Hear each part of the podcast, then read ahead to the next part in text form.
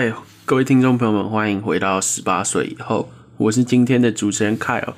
这是最后的一个，好，可能暂定了，最后的一个单元会是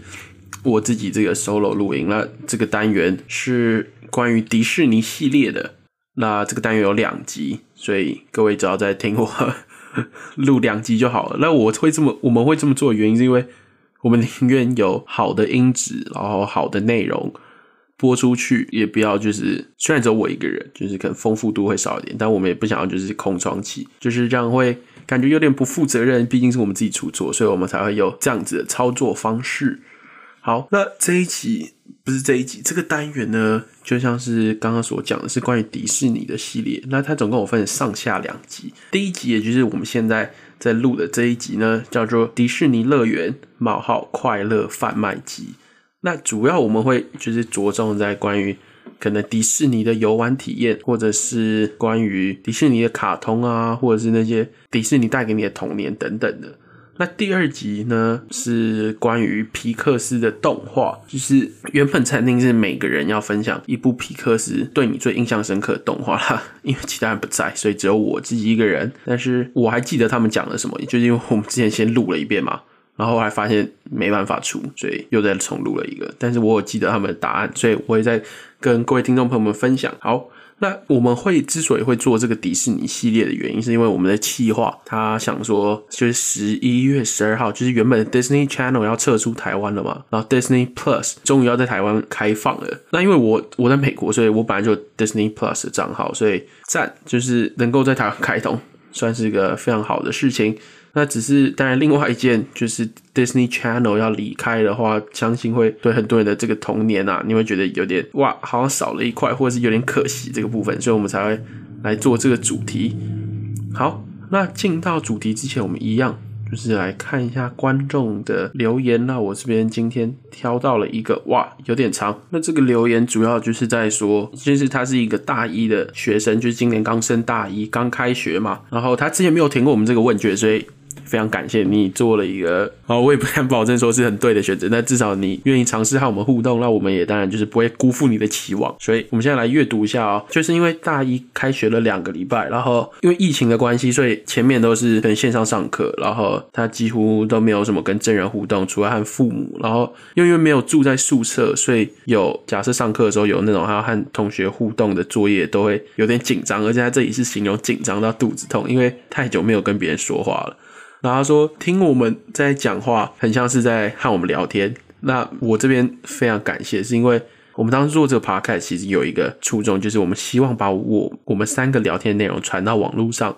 然后，因为我们常常会觉得我们 讲的内容很智障，然后让别人觉得说，就好像是在跟我们聊天一样，可以感受到我们聊天时候的可能一些快乐。所以你这么说的话，就会让我们非常开心，就是因为我们做到这点。好，那我们继续念下去。然后有时候他说，有时候听一听有共鸣的时候，甚至还会不小心 兴奋到跟我们聊天。哇，那就是非常实践了我们这个理念，很赞。然后他讲完之后，才发现我们在录 podcast。最后是，总之很感谢你们能在这段无聊又焦虑至极的时光中陪你陪我做各种事情。然后最后是大家加油，配上那个墨镜酷酷 emoji。好，真的非常感谢这个，我自己会让我非常触动的一则留言，就让我感觉说，哎。我们做的事情都有被注意到，那就会就会非常开心，然后也很感谢，就是我们有达到类似像是陪伴或者是多少帮助，或者是给予你的一些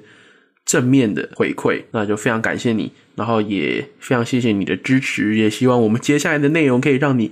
持续的感受到这种感觉。好，那我们进入到正题。也就是迪士尼乐园快乐贩卖机这一集呢，照理来讲，我们三个人都会分享可能自己在迪士尼的乐园的故事。那在进入到我的故事之前，因为我还记得 Natty，就是趁印象深刻的时候，先来讲一下他他的故事。是因为他他就住他就住在香港嘛，他在香港大学读书，所以香港有一个迪士尼乐园。然后他前阵子刚好去玩，所以哇，印象非常之深刻。只是只是他他的那个总结是他那一天很不幸运，就他那一天雨下暴大。然后也不知道为什么雨下爆炸，但是那天迪士尼人还超多，所以他的结论是他没有玩的很尽兴啊。那我这里要补充一下，因为我去过香港迪士尼乐园，其实香港迪士尼乐园是一个我自己的感觉是，假设你有那种怪癖，是你说游乐设施一定要玩到。香港迪士尼乐园算是这个挑战难易度没有到非常之高的一个迪士尼乐园，因为它没有到很大，然后你基本上一天都可以玩完，不像是有些迪士尼乐园，有些人会说。你假设全部都想要玩的话，可能要两天之类的，或者是可能两天也玩不完，因为你还要排队。然后迪士尼的话，其实有快速通关，但是它和呃环球影城的快速通关不太一样，因为迪士尼我记得没错的话，是你一次只能抽一个游乐设施的快速通关，然后你要玩完那个之后才可以再去抽下一个。所以很多人都有那种迪士尼呃那个那叫什么攻略，对迪士尼攻略，所以大家去玩之前可以看一下。那我自己的话，我印象中。我去过香港的，然后日本的，然后还有美国的。那我在这里要分享的是日本的，但我要先讲一下我美国那个，我自己不觉得我说我算去过。就我爸妈小时候很奸，也不是很奸，很阴险。他们都会在我很小的时候带我去迪士尼乐园，因为可能小时候你知道去那种乐园不用钱，然后搭飞机也也没有很贵。然后趁我长大的时候说，